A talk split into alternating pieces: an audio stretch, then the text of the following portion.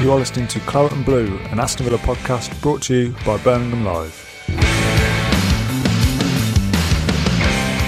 There he is. Hello, mate. Hello, we- we're actually live right now. This is amazing. We're live on, on Oh. stereo for the first time. This is this is live already. Yeah, it goes straight in. I only pressed Accepts call and already I'm live on the on the airwaves. Yeah, thankfully no one's listening to our, our rubbish right now. So I think we've got one. So uh, a hello, listener. Thank you for joining us uh, as as we uh, stumble through this first Claret and Blue live on stereo. It's a test, really. I want to see if it works because it keeps basically it just keeps getting advertised on my Instagram and it's Yeah. really annoying. But I think this could be like a more casual thing than the Facebook because Yeah. I think I have to wash my hair for Facebook. You know what? I was literally going to say as I was just getting ready to start. I was going to say to you, oh, the, the the benefit here is that I don't. No one can see how ugly I am at the moment. I've not have to wash my hair. I'm just. I'm literally lying on the sofa at the moment. I won't get away with this, would I? In a normal podcast. It's all right, and I can see you know your little avatar. It's like the best version of you as well. So it's like you look, you know, a ten out of ten there, mate. So honestly, there's, there's there's no worries, is there? We can download the audio, put it on from the audio stream. See you later. No no YouTube comments as well. That's the best thing. Well, we did have an audio message we can play on air, and I'm going to play it right now. There's the cops going past. Um, I'm going to Hang on, play the audio. hang on, hang on a minute. Hang on a minute. Let's not forget that we normally do these things live, but we can monitor what people say. What if this is someone like sending abuse or something? Oh, I think we just got to take the lead, mate. Boys, what's happening? Quick message. Great to see you on the stereo. I was wondering how long it would take you. I can't believe you guys weren't on it ASAP. Um, up the villa. Look forward to it. Oh, that was lovely. That was that was the Wow. best message we could have got, mate, from the Blender coach. And uh, I mean, I'll be honest, think my heart was in my mouth there, waiting for somebody to say something stupid. So I'll take that. yeah, we should have been the we, we, we are the trendsetters to be fair because I think we are probably the second podcast on here in terms of it. the Blender coach does watch alongs, which is really interesting and an idea we should just like. I don't want to say steal because You said it. actually that no, that's really bad. But they do uh, watch alongs for hot entire matches. I think they did like a Rochdale one as well, which is just mad. So it could be a more casual thing where you just watch a match and kind of just not swear at the ref or anything, but Yeah. just get all the rubbish out of the way before a professional uh, a recap. But I suppose we should talk Aston Villa. How are you getting on after Brighton? Because my thing with it was, and I'm speaking fairly casual here, it was like, it was genuinely not hell. Like Villa didn't have a shot on the YouTube channel, and when we were after, we kind of have to get the opinions ready. I just couldn't even think straight. I was like, "What even was that?" Yeah, so I'm almost the opposite in that immediately after the game, I can sit there and be frustrated about what I've seen and annoyed that we've not not beaten Brighton. But a few days later, what is it now? Wednesday. I've, I'm now the opposite. I can't remember anything about that game. I don't remember Villa really doing anything. I don't really remember Brighton doing a massive amount, but be just being enough to have annoyed me on that evening that we didn't beat them. And I know at the time everyone's going, well, Brighton are in a decent form. They've not lost in five or six or whatever it is. But I still look at it and think, well, they're 15th and Villa are aiming for Europe. So if Villa's ambitions are top six or, or better, you've got to beat people like that. And that's what that's why it was annoying. I know it's not as simple as you just beat everybody below you, but that did feel like a game you would look at and go, yeah, we can target three points there. And I'm still a little bit disappointed we didn't do that. I know it's a big cliche, but I have to talk about fans not being there for this match specifically because when you go to a football match, it's almost like there's this magical realism where suddenly reality is like kind of deleted and you like don't know what you're getting into. Like you turn up at the match and it could anything could happen. Like you believe anything could happen, even though you know it's not. Villa are probably going to lose. You believe anything could happen, but when you have to watch it on the TV and there's nothing going on, it kind of just happens in front of you, and you just have to Yeah. accept it. You can't you can't like get really annoyed at half time. Like there's nothing there's nothing to do. It's really Yeah. upsetting. Go So and, stand in, go and stand in the toilet on your own. Just Yeah. talk to yourself rather than talking Ah. to other fans. so we do have another message, and I'll play it. I'm gonna shake you, Oh, man. God, the risk. Boys, it's just a quick one. I'm going to sign off. Uh, big fans of yours on the YouTube. Been watching for a few years now, all of it. And uh, it'll be interesting to see how your, your stereo journey goes. I think it's massive. I think it's going to sort of date podcasts, to be honest. Um, the real time aspect of it is huge. Pre match, post match, quick watch alongs, organised shows. Uh, I'd love to be one of your first guests, boys. I'd love it. Um, all the best uh, up the Villa. Let's see what happens. Leicester Sunday. All right, take care, guys. He knows his stuff, don't he? Not just Sure not just about blend, not just about blenders, man. Blenders and podcasts. I am intrigued by the by this this thing, but I don't know if we're just going to do this one ever and then not be another one. yeah, that does feel semi likely, doesn't it, to be honest? Um, Yeah. It depends how these things do. No one's going to watch it or listen to it, sorry. Then we're not going to sit here for an hour of our time and talk to 10 people. So, like, if you wanted listeners, then you could just download the audio and chuck it on the podcast feed. Like, so Oh, if you yeah, are, if you true. are, if there is, if there's a world where you listen to this now on the podcast feed, sorry that we've exposed you. to, you know, your, your second best or beautiful two or Also- three or four listeners. I'm so sorry for those listening on the audio feed that are thinking, what has the last 15 minutes of nonsense been? No, but I can't. I am. I do kind of like the fact that people can send you messages. To be fair, it's yeah, really is, the, that is that is the best feature so far because it's very different to having a comment and reading it. The only thing is, it's that lack of control, I guess, that we can just not not ignore people's points because we still try and put points across that we don't agree with on the podcast. But it's the the live element of here's somebody has sent you an audio file. There's no like text preview as far as I can see for us to try and guess what they're about to say or who it's from. It's just just pops up. So what there's nothing stopping an opposition fan coming on and saying something offensive and us playing it live to hundreds of viewers and then, get- said. then getting in trouble for, for for this being our job. So I'm just a little Yeah. bit wary, although I do do enjoy it as a feature. So as you said that another one came in, and I'm really, I genuinely am worried about pressing this one. So I'm going to really just go for it. Oh, there he is. All right, boys, before I go, I want to talk Ross Barkley. Um, where you at? In, in short, I know everyone's talked about it at length. I think he's got a bit of an ego. I think he's slightly upset in it, and I think he should be fighting like mad. Or is it obvious? Is he, is he upset that he's just not up to, up to scratch? Dino loves him. I just don't know where I sit with him. What are your thoughts, guys? Quickly. So that's Wow. actually a really nice one. Like genuinely, when his name popped up again, I was like, "Yeah, we're all right there." Actually, Really. Also, before we answer that, because I am I am wary of talking about football. I mean, wary of getting into talking about football, not not wary of not doing it. Uh, I want to know where. I don't know if this guy's still here, if he's still listening, because he said he's going to sign off. But I want to know where he's going or where he's been. I can hear cars. I can I can hear him coming in and out of buildings. I reckon. I don't know if he's just leaving the home or whether he's out shopping. So if you're still listening, the Blender Coach, where are you and what are you up to? So I'm in more intrigued in that than anything else. Ross Barkley, have you Yes. ca- like have you calmed down about him? Because I've uh, I have only got more angry, and I know uh, after the uh, like I say again, uh, when you go on Facebook Live, I do try and be. I just call like the, the negative, try and call that negative emotion because it's just it is like such a stereotype of post match discussion where you go, "Oh, this was crap." He genuinely weren't good though, was it? you say that it's it's a, it's good not to fall into that negative trap post match. I feel like I probably do do that from time to time too much. That I'll say something stupid post game, and then I'll see a comment a day or two later and think, mm, yeah, I probably shouldn't have shouldn't have said that or or said that in that way because it's made me look a bit silly. But I kind of feel like I get lost in the emotion of a match day more so. Whereas I'm the opposite to you now that I'm as the games as the days go by between games, and because there's no midweek game this week, we don't play till Sunday. I'm not. I don't know. if This is just me as a as a person, and this probably doesn't suit the job role that I do.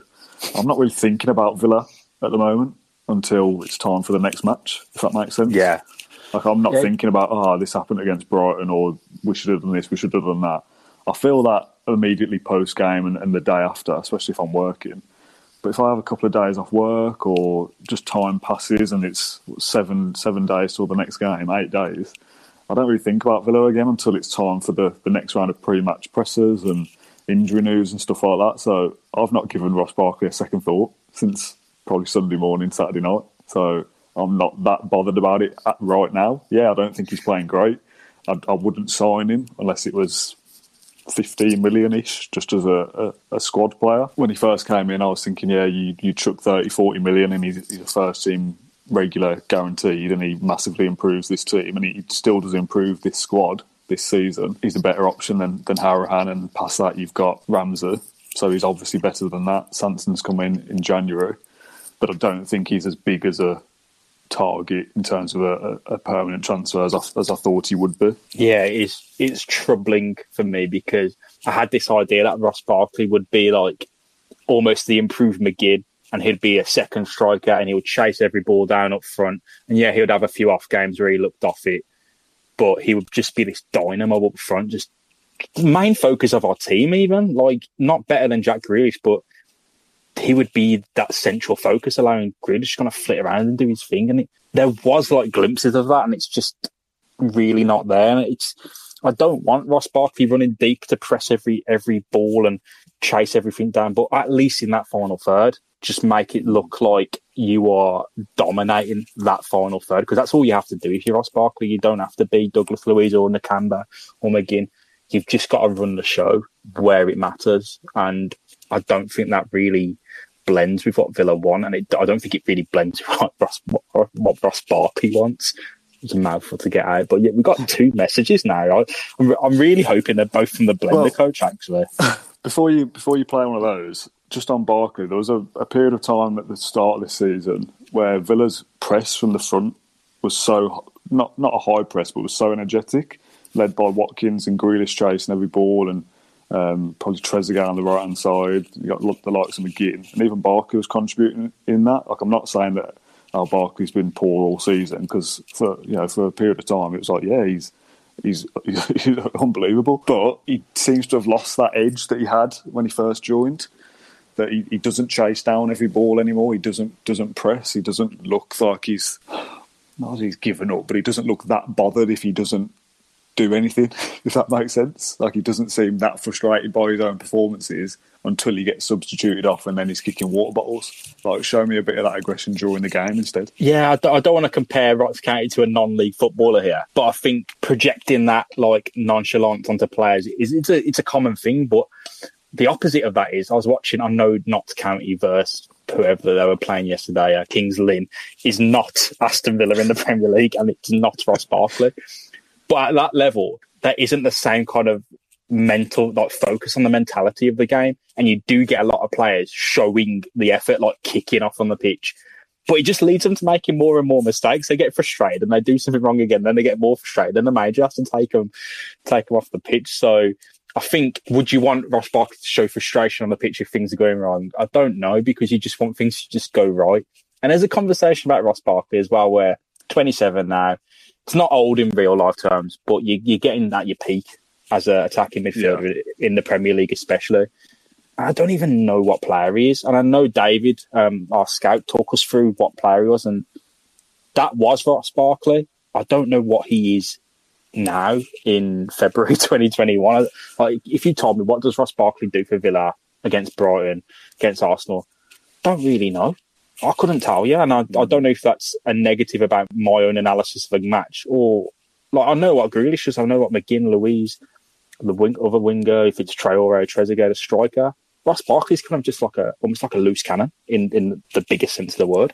All right, we'll go to our audio messages then because this is actually a really nice feature. I really like this. Let's, Go on. I did hate it, but like, let's go, let's go. Oh, Does your Willie? There we, go. did get there. We go. That was awkward. That was awkward. He has been. Uh, that was muted. Uh, I'm really hoping this is a, a good one. Let's go. Alright, you lot. I could. I was, that's gone. I didn't listen to the whole thing, mate. I'm sorry. I know it's going to. So this is the problem with with doing things live because if this was on Facebook, it would be a written comment, and you would And just could- ignore it.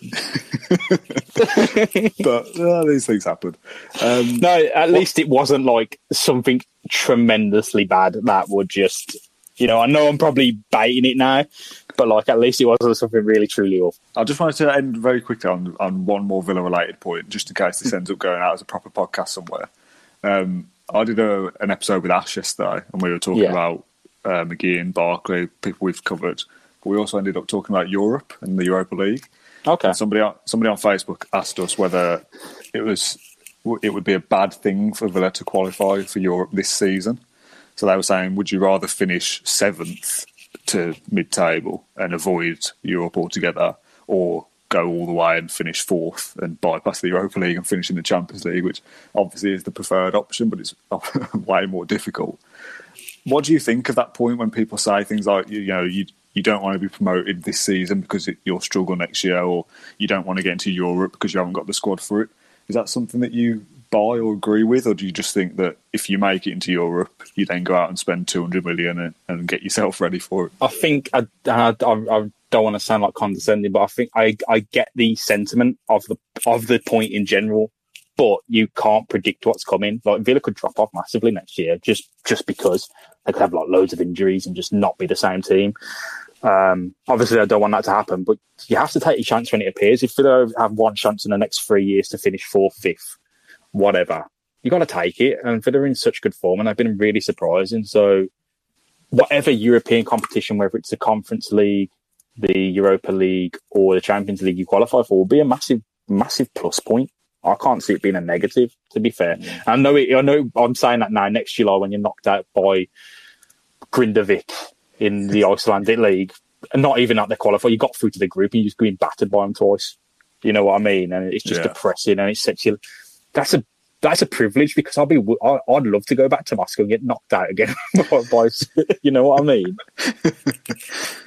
that, that, shows how far we've fallen in recent years, isn't it? That we're longing for one of the worst periods of the O'Neill era to come back to be knocked out of Europe again is what we're looking forward to it? Don't don't count your chickens in it. Like I remember at the time, there was a lot of conversation on the message boards and even in my family about you know when when there wasn't any Twitter or any major social media networks. Facebook was still kind of in its infancy, I guess, at that point. 2008 wasn't really a massive, massive thing. Mm. 2009 even. Um, so when we was talking about it, it was like, oh yeah, we'll just qualify for the Champions League and you, you, you do think, yeah, if we just get knocked out, yeah, we'll just qualify for the Champions League, but it doesn't work like that. like, yeah. You get knocked out, then you don't, and it defines like a miserable ten years for the club. I just thinking it's a weird, weird talking point. Even the year that Villa got promoted, there's people saying, well, if it does, you know, before obviously it happened, and before we got on that ten game winning run, people saying, well, if it does happen, it it will it'll happen too soon. Villa aren't ready for the Premier League yet, and that almost did turn out to be the case when we were almost relegated last year, but football happens in strange ways, doesn't it? You can't deny the opportunity of promotion or European football or whatever because you think you might not be ready as a fan. The club know best, and if Villa do finish in a European spot this this season, yeah, the squad isn't ready for it, but there's a summer transfer window before the next season starts. That's what it's there for. It's there to get Villa ready for it. I'd rather have the conundrum of how do we get ready for Europe than oh god, we finished ninth. What was the point? Do you know what I mean? Not yeah, that it's almost bad, but like you deal with Europe if you get into it. You don't worry about it now. It's just kind of those conversations that we have as a fan base, like like just revolving on a cycle. It's like, do you want to progress in the FA Cup really and get through to Europe? It's just yeah, you do, um, because I think as a, specifically our club has learned that's had our fingers burnt by kind of this conversation. I know Dean Smith or whoever Martin O'Neill wasn't thinking about, you know, actually the fans do want us to be knocked out of Europe and qualify for the Champions League. I would much prefer that. Then they went into every game to try and win it, and there was just, you know, that to make some kind of, you know, cut the squad down to focus on the league because they wanted to balance both things. They wanted both things, and it was just a really regrettable set of circumstances. a decent place to wrap there, mate, for the little first episode. I don't, like I said, I don't know whether this is going to go out anywhere. So if you are listening to this and have listened to the last, I don't know, 15 minutes or so on our Claret and Blue podcast feed, then thanks for sticking with it. If you want more like this, let us know. Um, I'm not sure whether stereo is is the next big thing or not. Um, no disrespect to the stereo bosses that are definitely listening to this, uh, but yeah, we'll see how it goes. It's always good to chat Villa. Um, and maybe if we can somehow get this casual style across in our regular podcast episodes, which to be fair are casual enough anyway, but it is nice to do it without feeling the pressure of being watched by YouTube and just being sat on the sofa. So maybe we just need to record sat on the sofa in future to make it more casual. Yeah, there's not not so much pressure. And actually, I was just thinking about that second message we got, and it was a Liverpool accent when we were speaking about Ross Barkley, right? So yeah, that I'm might thinking, genuine. That might have been or it could have been don't slag off my mate Ross Barkley. but then again, Everton fans didn't really like him, did they? Like after the departure. Maybe we've just got confused and it was Ross Barkley. but yeah, I think we'll leave it there, mate. It has been a pleasure. We'll see if we'll do it again. It was it was a pleasure. Genuinely, it was very fun to do this. So, uh, guess we'll catch you in a bit. And uh, thanks for listening. Yeah, nice one. Thank you for listening to Claret and Blue and Aston Villa podcast. If you enjoyed today's episode, then please do let us know. We love hearing your feedback. We'll be back soon with another episode, but until then, up the Villa.